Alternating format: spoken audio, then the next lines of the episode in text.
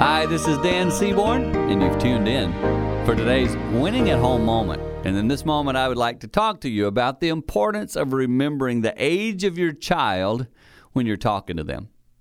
It is so easy as a parent to say, okay, I'm going to cover all this. I'm going to do it with one big swoop. So here you go teenager, young teen, uh, adolescent, all the way down to a child. I'm going to make one statement and I want you all to get this. That's not how it works.